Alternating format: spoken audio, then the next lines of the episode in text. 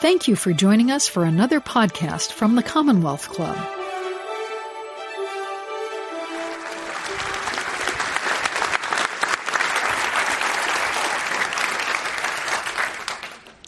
Good evening and welcome to today's program of the Commonwealth Club. I'm Audrey Cooper, the editor in chief of the San Francisco Chronicle, and I'll be your moderator today.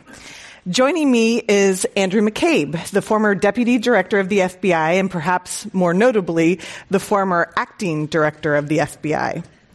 During his career, Mr. McCabe played a role in some of the most important events in recent U.S. history. He investigated organized Russian crime, pursued those responsible for the attacks on the U.S. Embassy in Benghazi, was involved in the manhunt for the Boston Marathon bombers, and was put in charge of coming up with mutual interrogation techniques for the FBI and the CIA after the abuses were discovered in Guantanamo.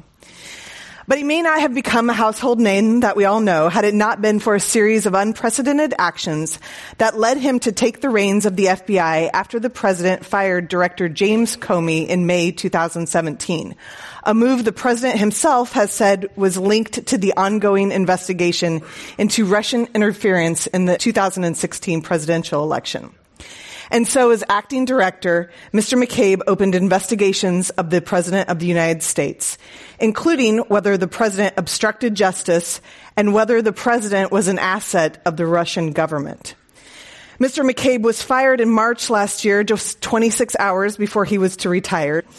Cited as justification for that is a report from the Justice Department Inspector General, who said that Mr. McCabe lied to investigators, including three times under oath. Mr. McCabe has a different explanation for what happened, and I'm sure we'll get into it. In his new book, The Threat, How the FBI Protects America in the Age of Terror and Trump, he recounts the highs and lows of working in an independent governmental agency in an age where everything is politicized. Welcome to the Commonwealth Club, Mr. McCabe.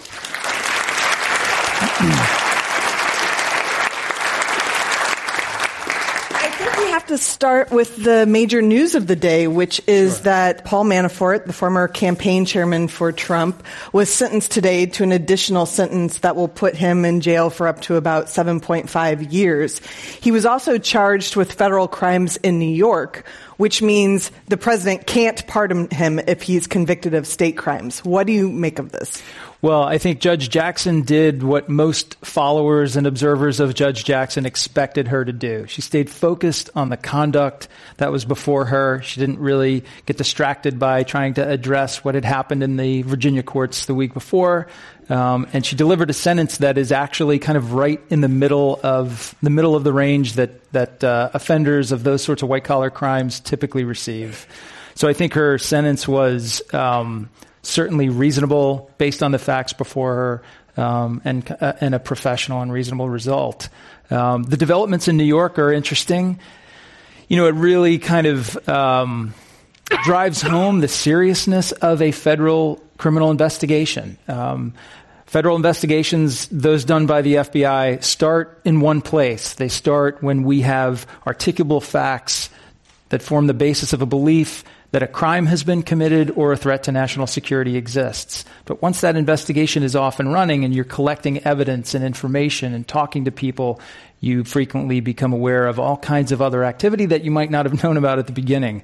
I think some of that invest, solid investigative work is really coming back to haunt um, Mr. Manafort now in a new jurisdiction. This one, this time, of course, in New York. Right.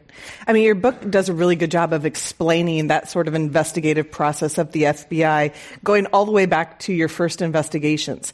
Is there a point at which you decided in your career, man, I have to put this in a book?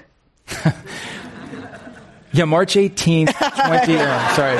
FBI agents love to tell stories right? We have these incredible experiences in the course of our work. And so, and you get a bunch of agents uh, sit around the table with beverages of un- unknown uh, types. Um, you know, we tell stories about the experiences we've had. I think a lot of people in the FBI think at some point, God, I should write these things down, or it would be a fun thing to do after I retire. I didn't spend much time thinking about that. I didn't really have time to when I was still working. Um, certainly, the experiences I went through in the last few months and the way I left the Bureau, um, I felt very strongly about a couple of things, a couple of messages that I felt like the American people needed to hear, not just about my situation, but about the FBI itself, about who we are, what kind of people are drawn to this work, how we actually do the work. So the nuts and bolts of the authorities that we that we uh, operate under and the sorts of techniques that we use in different investigations and how that work is done in an independent way. It's not, it's based on those legal authorities. It's not based on politics or preference or we like this person or don't like that person. It's based on the facts that we have before us and how those facts compare to the authorities that we operate under. So that was really the story I felt like I needed to tell. So let's start with the the beginning of the end, really, for sure. you. Um, I think we all know now how Director Comey found out he was fired from a news report. How did you find out that he had been fired? So it was a Tuesday, the Tuesday in May. Um, it was the end of the day, and I had convened, as I did every day, that what we call a wrap-up meeting. So my uh, leadership team would get together in my conference room, and we kind of talk about the events of the day, progress on different issues, that sort of thing. So I had done that on May 9th, the day Director Comey had traveled to Los Angeles. I was the acting director for that day. Um, shortly after we began the meeting, one of my staff came into the room and told me that the attorney general needed to speak to me. I assumed he was on the phone. I left the room, said, What line is he on? And they said, Oh, no, no, he wants to see you in person. Which I thought, that is a bad sign. it's not, not it did not happen often, certainly not at, you know, 5.30 in the afternoon. Uh, so I walked across the street and I met with the attorney general after a brief, um, after waiting for him for a minute or two. I walked into his office which is uh, extraordinary, beautiful office in the um, Robert F. Kennedy Department of Justice building in D.C., which is right across the street from FBI headquarters. Um, I walked into the Attorney General's office. He was there. Um, the Deputy Attorney General, Rod Rosenstein, was there, and uh, a gentleman who worked for Rod was also in the room. They were all three standing when I walked in and all wearing their coats, which, investigative clue. That is not a good sign for any hastily convened meeting. Uh, so as I walked in, um, the Attorney General looked at me and said, I don't know if you've heard, but we've had to fire the director of the FBI. That's how I learned. And what happened after that? I said, I have not heard that. but thank you for telling me. Um, it was good the, to know. Yeah, good to know. Uh, it was totally disorienting.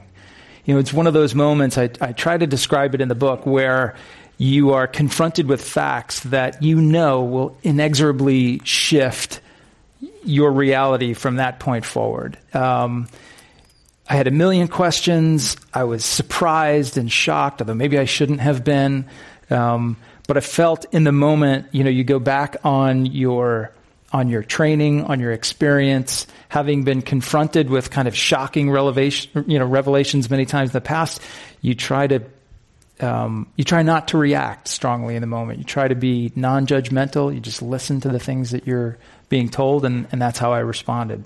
Um, I let him. He said, "We need you to run the FBI for some period of time." Uh, he was very clear to point out that they would likely have. They were considering bringing in an interim director to serve until a permanent director had been confirmed. So I knew that my time in the chair would be very, I thought it could be very brief. Um, and I told him that I would, I would do whatever was necessary to keep the organization moving forward. How long did you think you would serve as um, interim director or acting director? Had no idea. I literally thought it could happen at any moment. Um, you know, I joked in the book that my for that first week, every night when I would come home, my daughter would say, "Did you get fired today?" Not today. Not today. Um, yeah, I really didn't know. Um, I knew that we had some work to do. I felt very strongly about trying to take some steps to ensure that the Russia investigation, which was the thing that had been consuming a lot of our attention for months, was on very solid ground.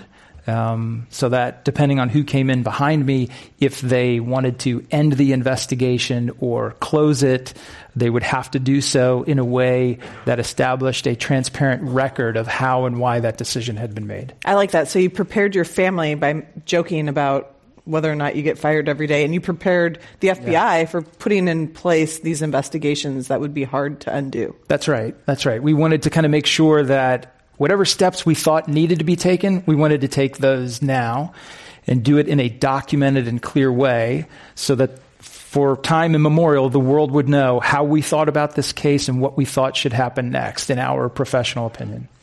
Tell us about the first time you met the president. So the first time I met the president was later that same night. I got back to my office. Um, it was odd. They, they told me as I left the department um, not to tell anyone that the director had been fired. Uh, so I thought, okay. Um, so they were supposed to find out about it on CNN? I'm not sure. I'm not sure. Like, or an email or That's in fact how it happened. Uh, of course, that's how everything happens. But um, as I left, they said, "Don't say anything." You know, I said I, I, I should probably send some sort of a message out to the workforce. Um, and they said, "Don't don't do that. Uh, we want to check and see how the White House wants to handle it, and don't do anything. Don't tell anyone until you hear from us." So I walked across the street with my security, uh, the gentleman who was a, uh, assisted me with security, and he was like, So what's going on? it's like, Nothing. Let's get back to work. Just saying hi. Yeah, it was it was very awkward. Of course, by the time I got back, it was already on the news and everyone knew. Um, so we were kind of in crisis management mode at that point. Um, and then I got the message that the president wanted to speak to me in the Oval Office. So I traveled down to the White House and saw him for the first time. I had not met him before. And what was that like? Uh, it was interesting. It was um, strange, troubling, exciting, all those things at the same time. What were you expecting him to say to you? I didn't know. You know, not certainly not what he actually said. Um, I thought it was probably just a, you know, kind of meet and greet sort of thing, 10 seconds, I'd be in and out, and, and that would be it. I w- I didn't really have high expectations uh, for the encounter. You know, it's the Oval Office. I'm a career government servant. Um, I had never been in the Oval Office before, and so it's a it's an experience that really has an impact on you, and it's it's an awe-inspiring place. You think a lot about the history that's taken place uh, within those walls, and so those are the sorts of things I was thinking as I stepped inside um, the president stood up from behind his desk and came around and shook my hand and began talking nonstop. It's a, it's a, it's an overwhelming experience trying to talk to the president face to face. It's he's he just goes, and you don't really have an opportunity. He doesn't really ask you anything. I mean, he eventually gets around to that, but not right away. And he just kind of jumps from one topic to another, and he says things that are almost like He's just seeking your agreement with the things that he's saying, much of which is completely false. So the the part about that story that I really liked is you become fascinated with staring at his desk oh, during yeah. it, yeah. which I, I, I just imagine you tuning out the the president talking about his election and just yeah. staring at this it's, historic desk. He you know he sits behind it, kind of on the edge of his chair, and he's a big man, he leans across and has his hands kind of kind of coming at you. So you're, you know, it's very. There's not really any way to look away.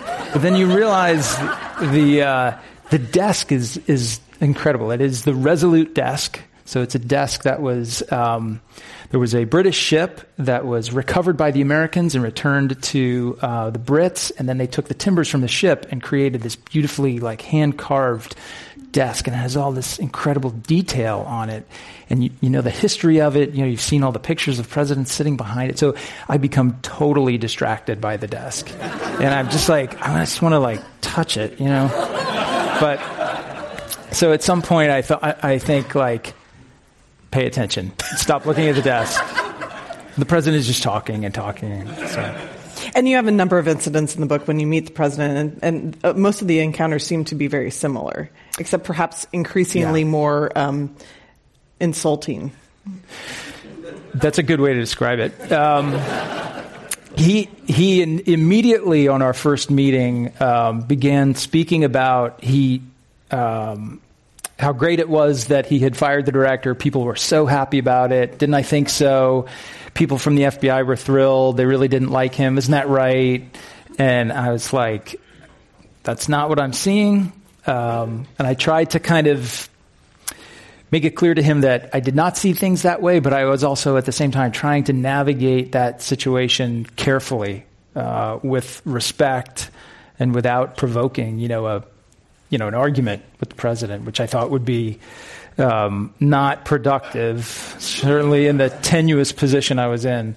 Um, but then he said, uh, he said to me, after telling me how happy FBI people were, he said, I, I understand you were part of the resistance. And what and did you take that to mean? I had no idea what he meant. There isn't such a thing that I'm aware of. There uh, is in San Francisco. Well, that's a different yeah. resistance. yeah. That's very different.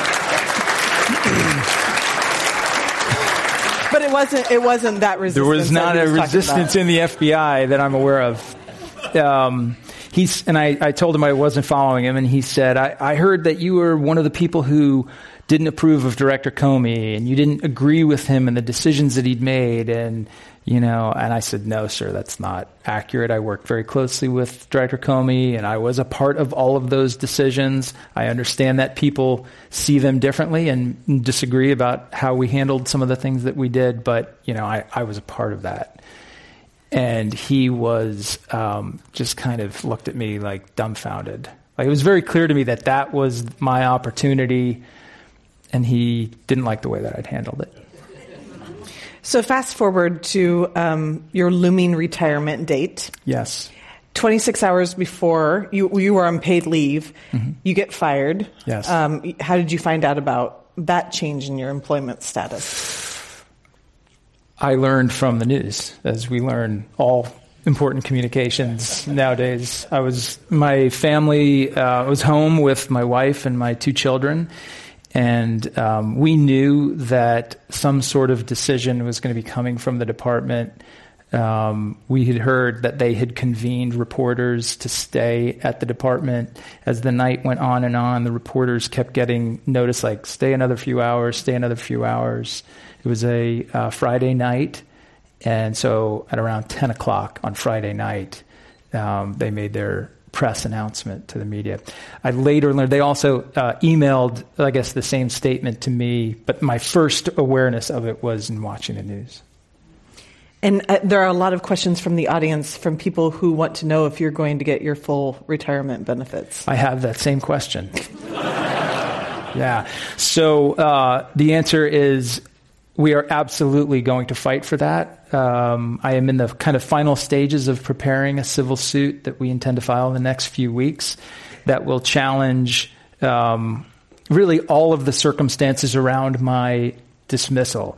The process, the unprecedented, um, truncated, unfair process that led to my dismissal, the misrepresentations contained within the Inspector General's report, the absolutely false conclusions that they came to, um, and the fact that it was all done in this uh, sprint to fire me before I could turn 50, which is exactly what the president himself had been demanding publicly for months. Um, so, yes, we will challenge all of that. So one of the reasons that was cited, or the reason that was cited for your dismissal is this Inspector General report. That's right. From the Inspector General, who is an Obama appointee, who says you lied during the investigation four times, including three times under oath. Now, one of your explanations for this was being confused by some of the questions, if I can paraphrase it. Mm-hmm. But you were you were in charge of ter- interrogation techniques. Can you see why it strains credibility to say that you were confused by the questions? Um, I you know I can't because I endured that situation, and so I know the facts and the circumstances around it in a way that the rest of the public does not know. Um, and I would love to be able to go through all that in great detail with you. Uh, I'm afraid that one of my lawyers will descend from the roof like a ninja and spirit me out of here before I can say something else that they then have to uh, have to deal with. Um, I'll just say that uh, it, this, it comes down to essentially two interactions Um, one with some FBI agents who are investigating a, a matter that I asked them to investigate. Uh, and there was a misunderstanding that came from that meeting. They provided me with a draft signed sworn statement I knew was inaccurate. I never signed it. And then that became the basis of a uh, uh, act of uh, alleged lack of candor. There's a, and the second interaction was a meeting in which uh, my presence was demanded to speak to representatives of the uh, Inspector General's office to discuss an entirely different thing, which happened to be the revelation of the text messages between Pete Strzok and Lisa Page. First time I'd ever, um, first time I knew of their uh, the messages' existence. Um, and well, then, explain what those messages were. Sure. So Pete Strzok uh, was one of the lead investigators on both the Hillary Clinton investigation and the Russia investigation. One of the most senior and accomplished counterintelligence investigators in the FBI. Uh, Lisa Page was a senior attorney who worked on my staff, um, and they engaged in a series of text, private text messages that were later released to Congress and the Hill, in which they talked about all kinds of things, and including their shared distaste for then candidate Trump. And so I learned of that on this day in July. Um, at the end of that interaction, uh, I was asked questions about another matter. Uh, I felt they had the wrong impression about our discussion, so I contacted them uh, the next day or two days two days after that to make sure they understood um, exactly what had happened with this authorized release of information uh, to the Wall Street Journal several months earlier. And that became essentially the second allegation of lack of candor. A statement that I corrected for them. So, um, obviously, I have uh, deep disagreements with them over the facts surrounding those statements and the impact of those statements. And um, I'm hoping that we get a chance to go through all of that in the civil suit. Well, it's also difficult to argue that in a tweet. You know, the, the, it takes a lot of yeah. words to kind of get to that point. So it's clear to me that you think the president, and by some extent a complicit Republican Party, has damaged the FBI's ability to do its job. And these, there, there's always been the deep state sort of conspiracy theories, but they really seem to be getting some mainstream traction nowadays. Um, what what do you think the FBI's role is in confronting those conspiracies and doing more to fight up fight fight against it? Well, the FBI is in a tough position uh, to to. It's hard for the bureau to to publicly fight back conspiracies, right? And and it's um, in many ways, by engaging on that level, you give oxygen to the lie or the misrepresentation. Um, and when you are the investigative body, the primary investigative body at the federal level, you know, the Bureau ha- is very reticent about the information they share with the public for many, many good reasons. And they basically don't get involved in kind of Twitter wars with the president or anyone else. So that was that is very frustrating to FBI people the FBI is frequently in a position of just kind of sitting back and having to listen to these baseless, factually inaccurate, you know, allegations. Um, I am in, I think, now a unique position to be able to speak about some of those things, and that's one of the reasons I wrote the book. Well, it's interesting. The, it, there are several times throughout your career where you have argued against going out and explaining procedure to the public, whether it's when the president accused the FBI of planting a quote unquote spy in his campaign, or even the decision by director, then director Comey to reopen the investigation into Hillary Clinton's emails. There are a lot of times when you say like, we should just keep this in house. So how do you reconcile that? Yeah, so very different things there, right? But the, the first the first thing that you brought up that came from a conversation that I had with Reince Priebus, in which he was pushing me, and I think this is a really good example. He was pushing me to publicly deny the existence of the use of FISA in a particular investigation. That is something that the FBI does not do, and you can understand why. If the FBI starts saying, "No, we didn't use FISA here," Then the next case that you ask us about, if we did use it, and then we say, oh, we can't talk about that, then you, you are by your by process of elimination, people can find out about the use of an incredibly sensitive, highly classified investigative technique. So as a as a policy matter or practice, probably better description, we never confirm or deny the existence of FISA because it would be incredibly detrimental to our effective use of that tool. Um, and that's the engagement I had with Reince Priebus, who didn't see it that way, but nevertheless, that's where we were.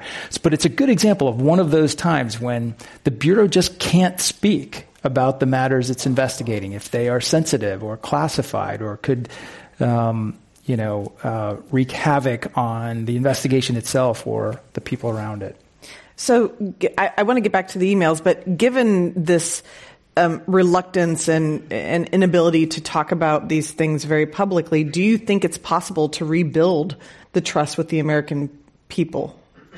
I absolutely do. I am completely optimistic for the future. Um, and certainly for the future of the FBI primarily because the men and women of the FBI will continue doing their good work no matter what the president or anyone else says about them. I have absolutely no doubt about that. Um, their job is getting harder day to day by day because of the relentless attacks upon the institution by the president and his supporters. That confidence that they depend upon, confidence of the American people in the work that they do, is being eroded. Um, the way to turn that around is to remove, to discontinue the attacks, and you know that's just simply going to take new leadership, not just from the White House, um, but also on the Hill. So let's go back to the email investigation. Okay. You actually did not agree with the decision to announce that the investigation had been reopened. That's correct. Do you still think that that was the right position to take? I do. I think that's an I'm more confident of that now in hindsight.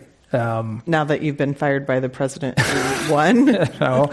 Um, no, the, the issue came down to uh, a disagreement between our.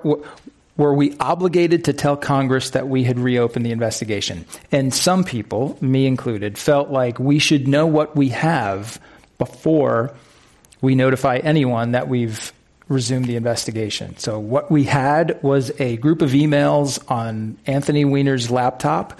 Um, we were struggling to get the legal authorization to actually open those emails up and determine are they new or are they just additional copies of the emails we've already seen. That was the crucial decision point um, or the factual point around that issue. As we all know, and I think Jim has been very clear about this. Jim felt that any activity on the case, we had to tell Congress immediately because it, the credi- his credibility and the credibility of the organization was at stake since he had indicated to Congress that he would update them if we took any additional steps.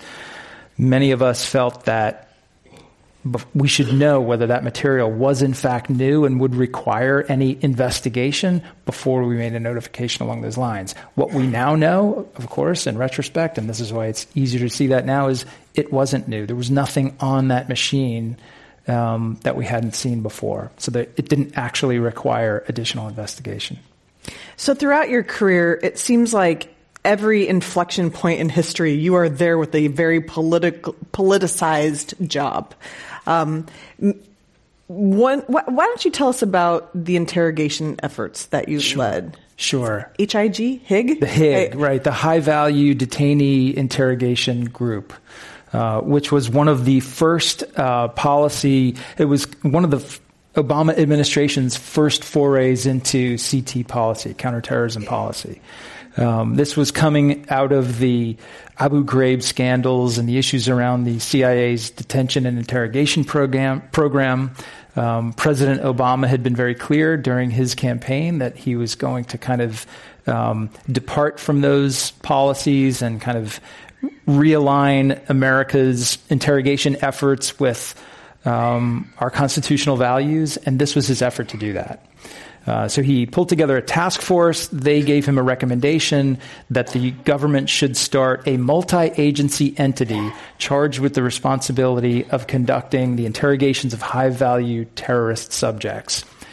And as they, and they also recommended that all of the government's work in this area should be restricted to those interrogation techniques that are elaborated in the Army Field Manual and those techniques that are used by federal law enforcement in constitution, constitutionally protected circumstances. So essentially, it took the use of enhanced, the so called enhanced interrogation techniques off the table forever. Um, a very bold and controversial move by the new administration. Um, the task force also recommended that the FBI essentially create this new multi agency entity and be responsible for running it. And that was the uh, role that Director Mueller gave to me. Um, it was a total political football. I had no idea when I, I didn't really have a choice in taking the job because it came from Director Mueller. I said, yes, sir, and uh, tried to figure out exactly what this thing was. I had nothing to do with the effort that got us to this responsibility. Um, and very quickly learned that essentially half of Congress was just violently opposed to it. The Republicans felt like they had to kind of draw a line in the sand here and push back on this in every way they could.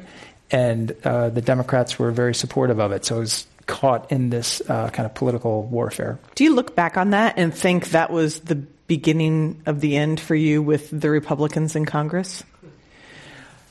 That's a really good way to put it. Um, yeah, I mean, I didn't agree with their position. I recognized it for the political position that it was. It wasn't, they weren't really weighing in in a substantive way. They didn't really care about how effective interrogations and questioning sessions went. They were really, it all came down to Gitmo. Um, it all came down to how we were going to treat these folks as enemy combatants and thrown in the military brig for God knows when that ends. We still haven't figured that out. Um, or would we treat them with the protections that American citizens are granted under the Constitution? Um, and so, as a law enforcement officer, somebody who comes from that training, as a lawyer, that background, um, n- having had an incredibly productive experience interviewing people, interrogating people. The FBI doesn't really interrogate, we just call them interviews. I knew that we could do this effectively. What's the difference between it? you, you get, I think if you're the subject of the FBI, you think you're being interrogated. I could see how some people would see it that way. Um, I much prefer being on this side of the, the interviewing desk. I don't, but I, I understand.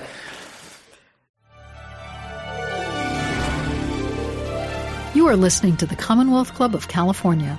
Hear thousands of our podcasts on iTunes, Google Play, and Stitcher. And when you're in the Bay Area, please join us live for one of our 500 programs each year. You can find us online at commonwealthclub.org. Now, back to our program.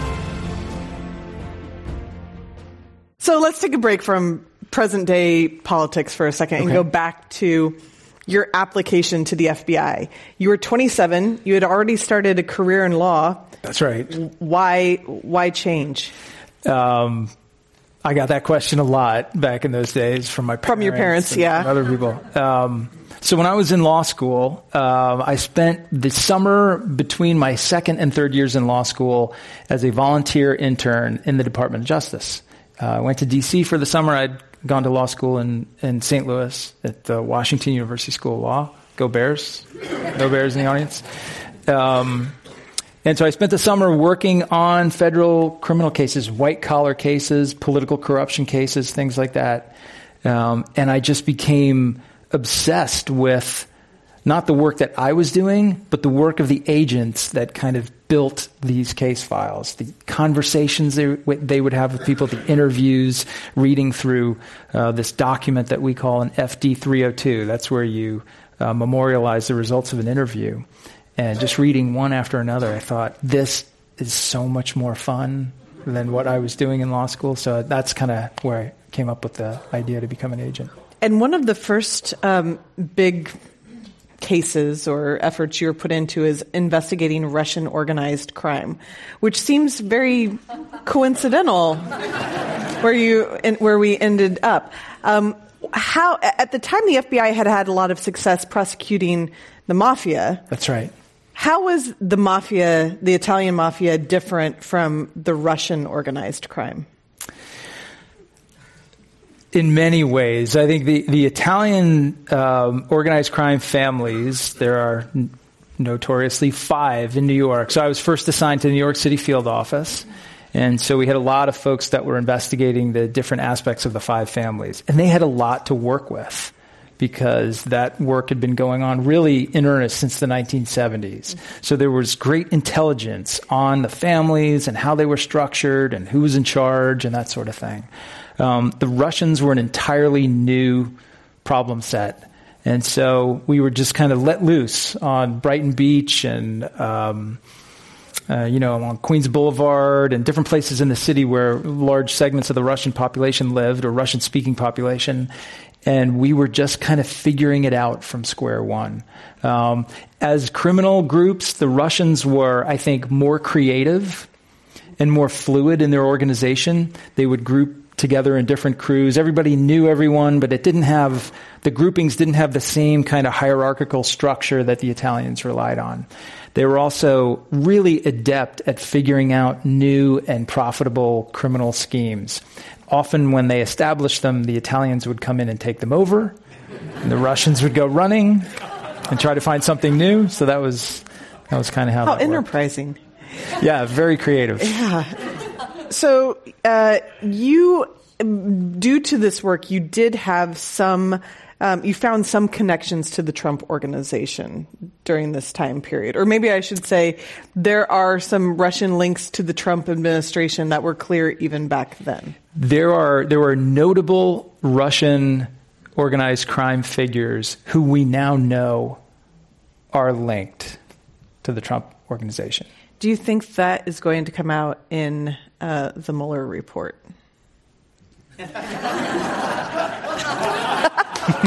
I don't know. I'm going to take that as a yes. I don't, I, don't, I really don't know. But we'll see, hopefully.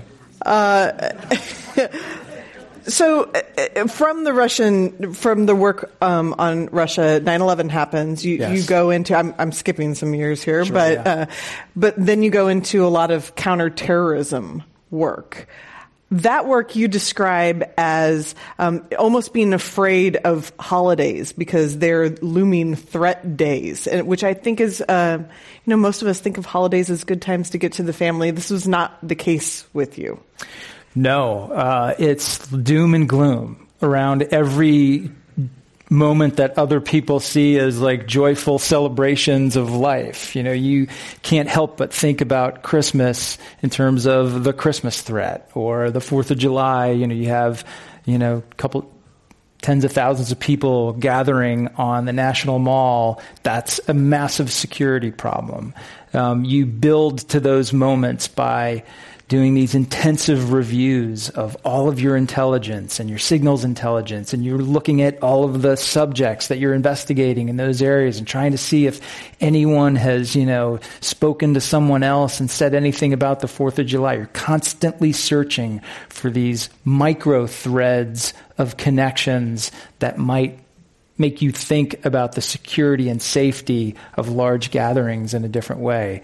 It's a level of vigilance that borders on paranoia, but it's just that's the work that um, that's the work that they do. And we are very lucky that there are so many talented and dedicated people, not just in the FBI, but throughout the intelligence community that are committed to that work. It's a hard life. It's very stressful. Um, people tend to take very personally their responsibility of preventing the next attack.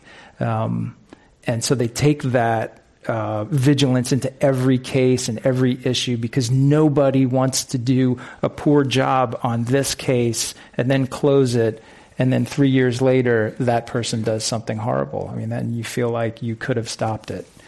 Um, even when that's not fair but you know it's hard not to personalize that that that significant responsibility. I've often wondered if counterterrorism experts go around to the mall or anything and just think you people don't even know. Oh uh, yeah, you do. I yeah. mean, I, yeah. how, that's horrifying. But how do you? that's why we don't tell you. I think thank you. Uh, but do you? How do you compartmentalize that for yourself and for your family? Uh, I don't know. I mean, it's it's very challenging. You have to try to kind of continue to be a normal person in your non-work life, um, and you can't connect those two things too closely. You don't because so much of the work is sensitive or classified. You can't go home and you know sit down with your wife and be like, "You're not going to believe what happened at work today."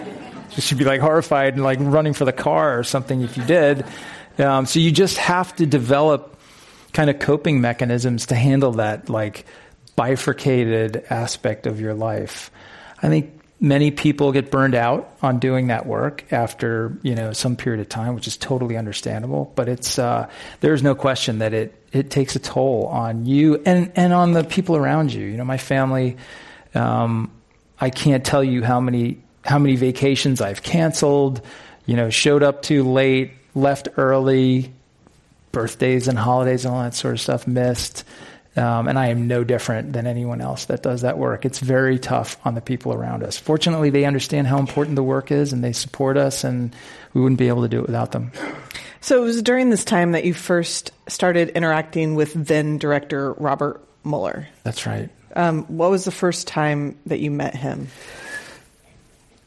I'm not sure the absolute first time, but I, I started to interact with him regularly on the um, 2006 US UK airliner plot, which was, of course, that summer in which we discovered that uh, extremists in London were plotting to take down what we believed were US bound airliners. Um, internally, we referred to it as Operation Overt. I think that was the British name, and we just picked it up. Um, and so I was the head of the unit that was responsible for that case.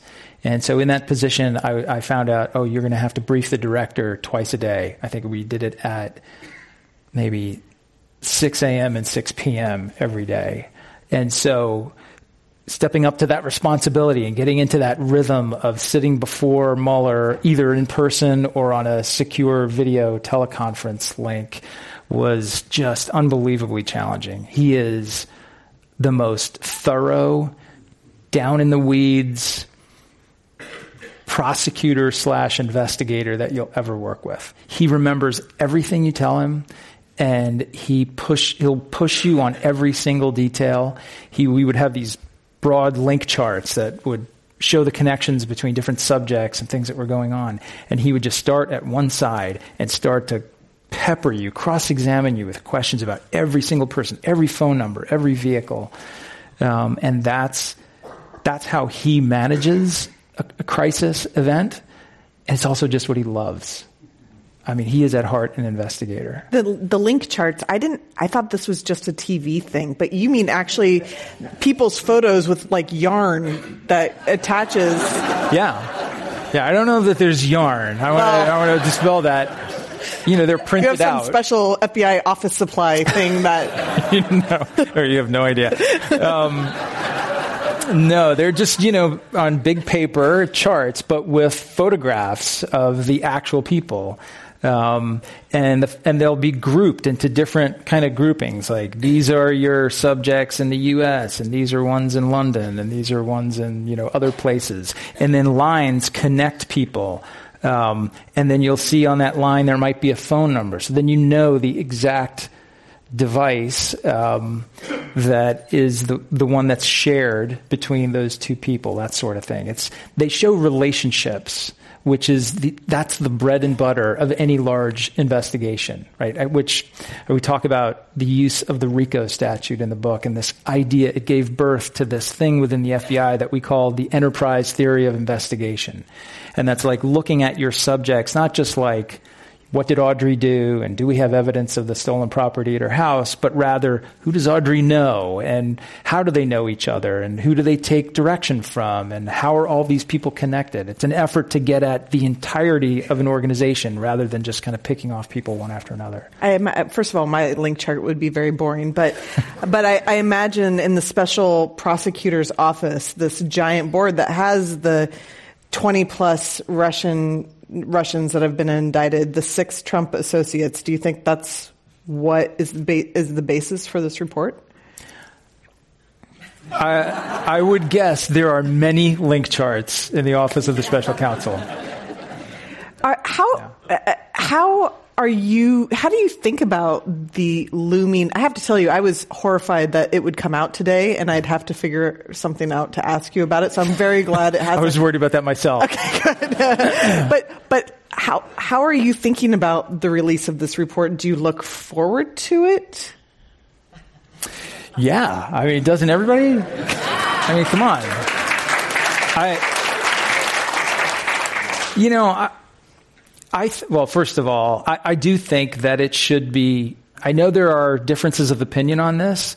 I and I, and Director Mueller's responsibility is to hand over his report to the Attorney General, and then the Attorney General has a lot of decisions to make.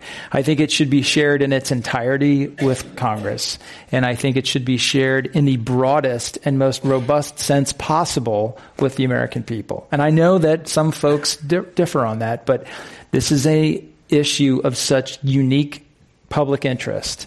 There is a long history, not just in those things that I was involved in, but a long history in the department and the FBI of sharing an otherwise, um, you know, sharing detail about an investigation, even some that don't result in criminal charges, um, with the public in light of the intense public interest in that result. And I can't think of an example in which we have a more intense public interest.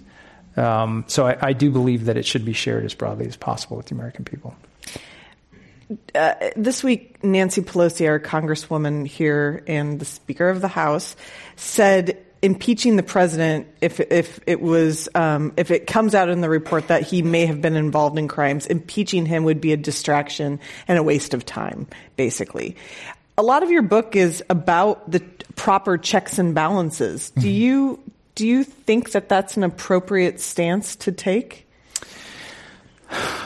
I, I understand her concerns about how tumultuous and how potentially divisive that process could be. Um, but I think we're not quite there yet. I think the way that I prefer to think about this is that let's hear what the investigators have to say. And at that point, it becomes the responsibility of Congress to have their own hearings and maybe to bring those investigators forward to talk about their work and to expose the evidence in, in the most you know, rich way possible um, with the American people. I don't think you get to an actual impeachment proceeding until there's maybe a very different sense of what the public support and the political support for that would be. I think it's important to go through the process to allow people to actually see what we have, hear from folks who were witnesses or involved, look at the evidence, and then let's test where that public and political support would be for a very political impeachment process. I know that sounds kind of uh, drawn out, but um, well, I guess I wouldn't, I, I wouldn't take it off the table. But I think we have some work to do before we're there. Yeah, I would. I guess I would ask it another way: Should impeachment be that political? Whether or not it is, do you think, in the purest sense, that if you commit a crime, you should be impeached? Well, I don't think that's the way it's it is constructed in the Constitution. Um, you, know, you can't be impeached until the politicians have voted, both, uh, of course, um, in the Congress and in the Senate. And so, by definition, it is a political process. I think that's the way the framers intended it. I think it's not unreasonable to allow public interest and to weigh in on that on that determination. Of course, through the elected representatives. Um, it's not like a criminal proceeding where evidence is presented to an independent prosecutor. If it's sufficient, it goes forward to a judge or a jury. Um, so the framers had uh, a very different process in mind when they came up with impeachment. Well, speaking of the Constitution, one thing that has been getting a lot of attention is um, your statement that Deputy Director, or Deputy Attorney General Rod Rosenstein uh, suggested that the 25th Amendment could be used to remove the president from office. That's right. Um, in the book, maybe tell me if you disagree with this assessment, but he's portrayed as sort of freaking out all the time.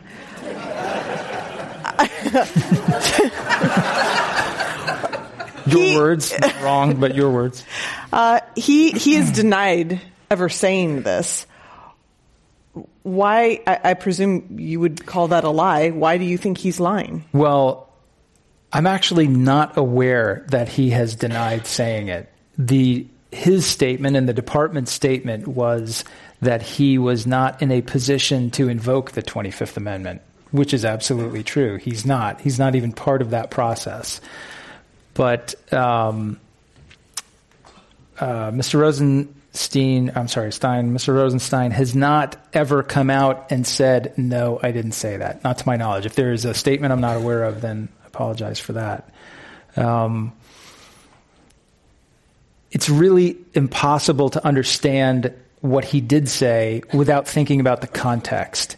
Um, we had, over the course of that week after Jim was fired, a series of meetings, about four different meetings, starting with one just between the Deputy Attorney General and myself, and then the others had progressively more people involved.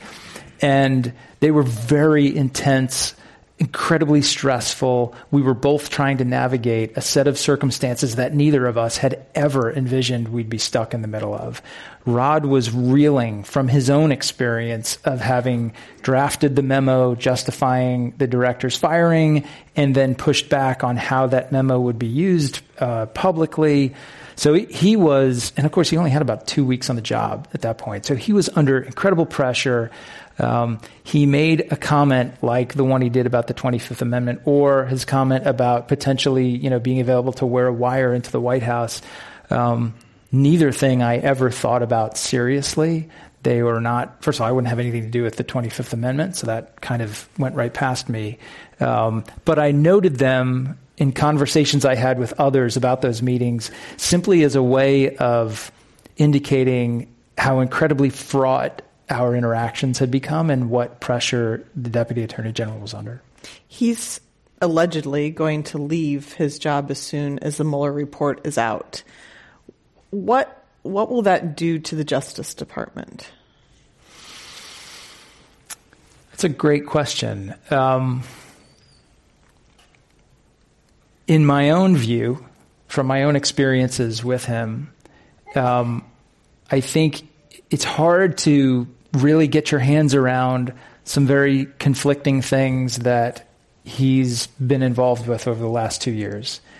Um, but I do give him credit for having first and most importantly appointed the special counsel and then served as some sort of level of protection or a buffer to the work that they're doing.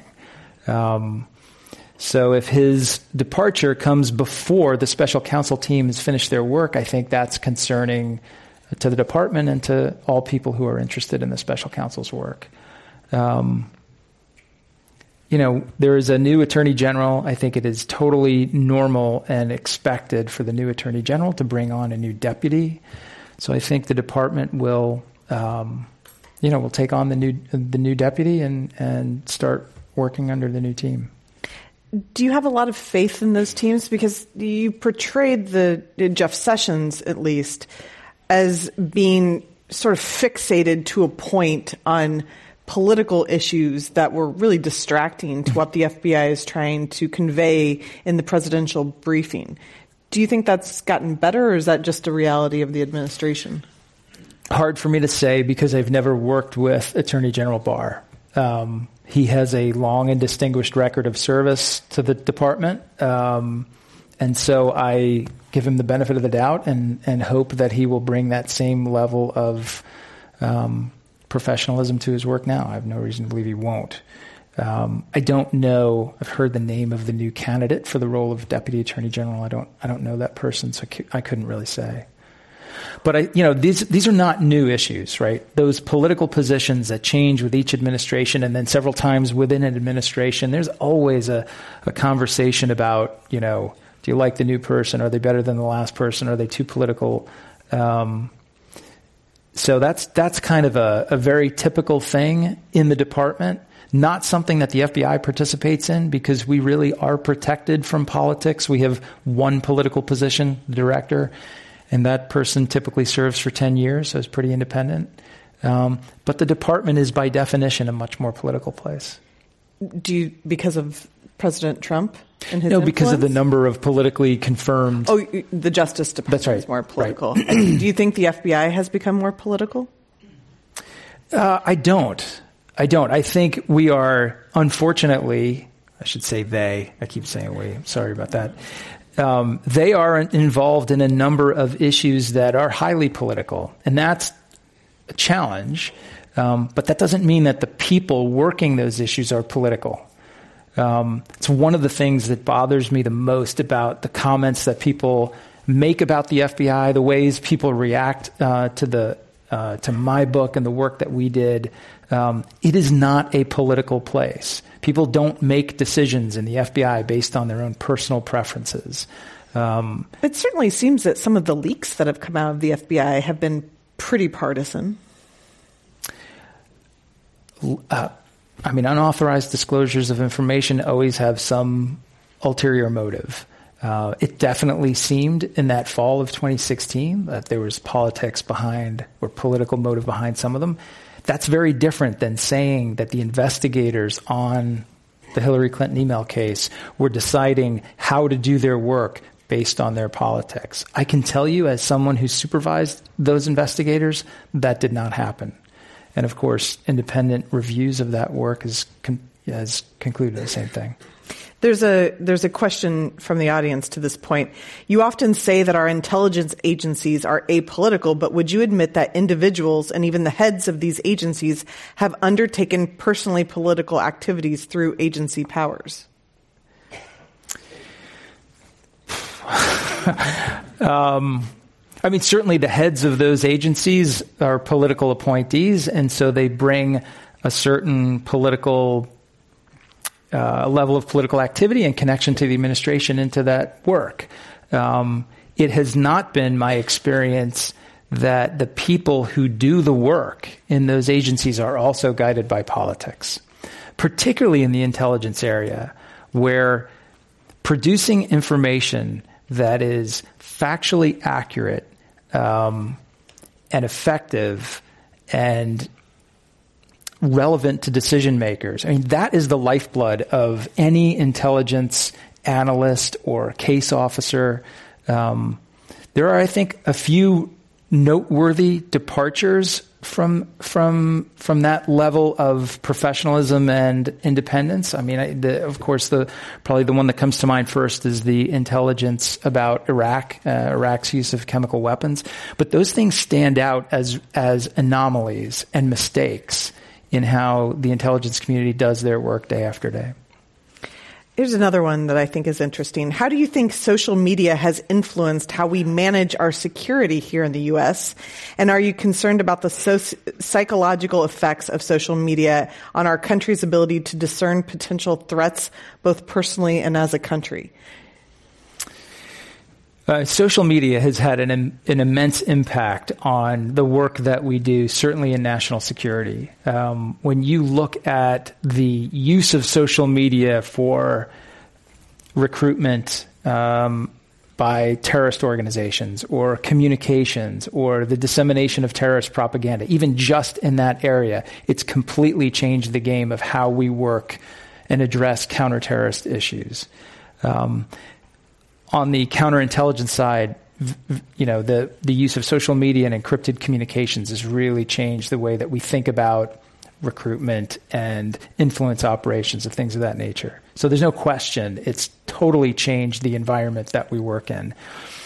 The broader question of how it's impacted our ability to have conversations about fact, I think, is in some ways even more troubling and harder to address. Um, there seem, and I'm not an expert on this in any way, but it seems that the the conversations that we have are more polarized now, and people's reliance on their own select, self-selected sources of information have driven us to a place where it is hard to have a productive discussion or argument about X when we can't agree what X even is. Um, and I think that as we go into a series of very important elections, um, kind of working with the tech industry to be to better police that activity has got to be a, a part of our approach. Do you think that technologically speaking, the FBI is prepared for what's going to come in the future? I think the FBI has a lot of work to do with the way that we think about technology, the way that we identify and acquire and deliver technological tools to our workforce has got to change. Um, when I was interviewed for the job of director by the Attorney General and the Deputy Attorney General, and they asked me, What is the greatest threat that the FBI faces? That's the answer I gave them. I think they th- probably thought I would have said something more along the lines of a terrorist group or a violent crime issue or something, something like that. But as an institution, um, the FBI struggles with technology probably in the same way that most large institutions do. Um, but for us, the stakes are very different. They're much higher. Um, the profusion of like 5G technology and um, you know just data collection in and of itself has become so much more challenging now. There's we have so much more access to such a wider variety and bigger volume of data that to be able to analyze and understand what we have and use it effectively in investigations has become incredibly challenging. So, so you you probably uh, you may know in San Francisco it's very hard to recruit engineers and technologists. So we have a, a shortage of them for what we need.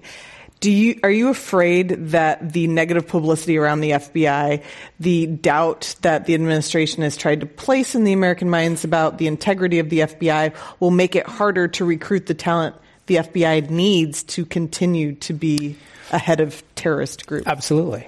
Absolutely. Not just for the FBI, but for government service in general. Um, there is, you know, I can't overstate the value of a life in government service. Um, and if we can't continue to attract the best and brightest to those lives, then we are all less safe and less productive. Um, it's hard for us to recruit those same people that you're trying to recruit here. We're trying to get them into the bureau or into the agency or, or some other place. Um, and you don't give stock options. No stock options, no high salaries, long hours, not much money. Uh, you can't talk about what you do. It's a great deal. Um, Thanksgiving's terrible. but, but you get to protect America. And so that's the brand that we rely on.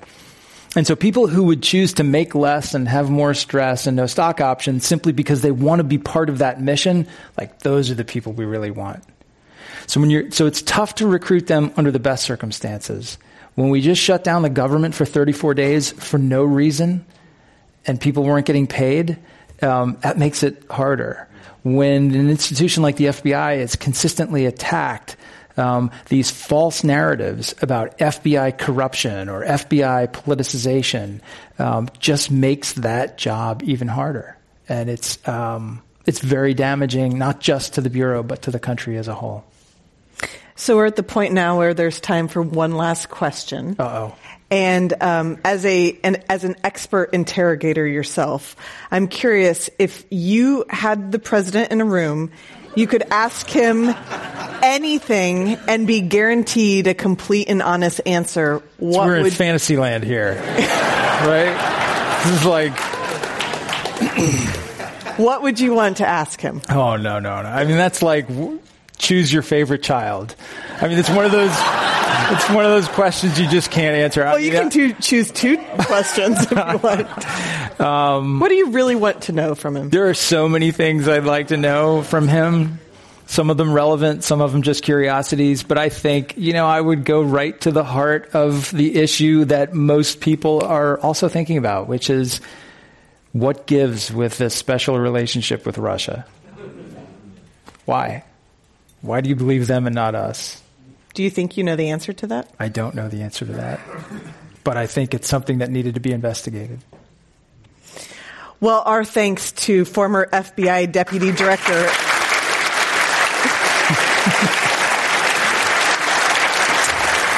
Andrew McCabe.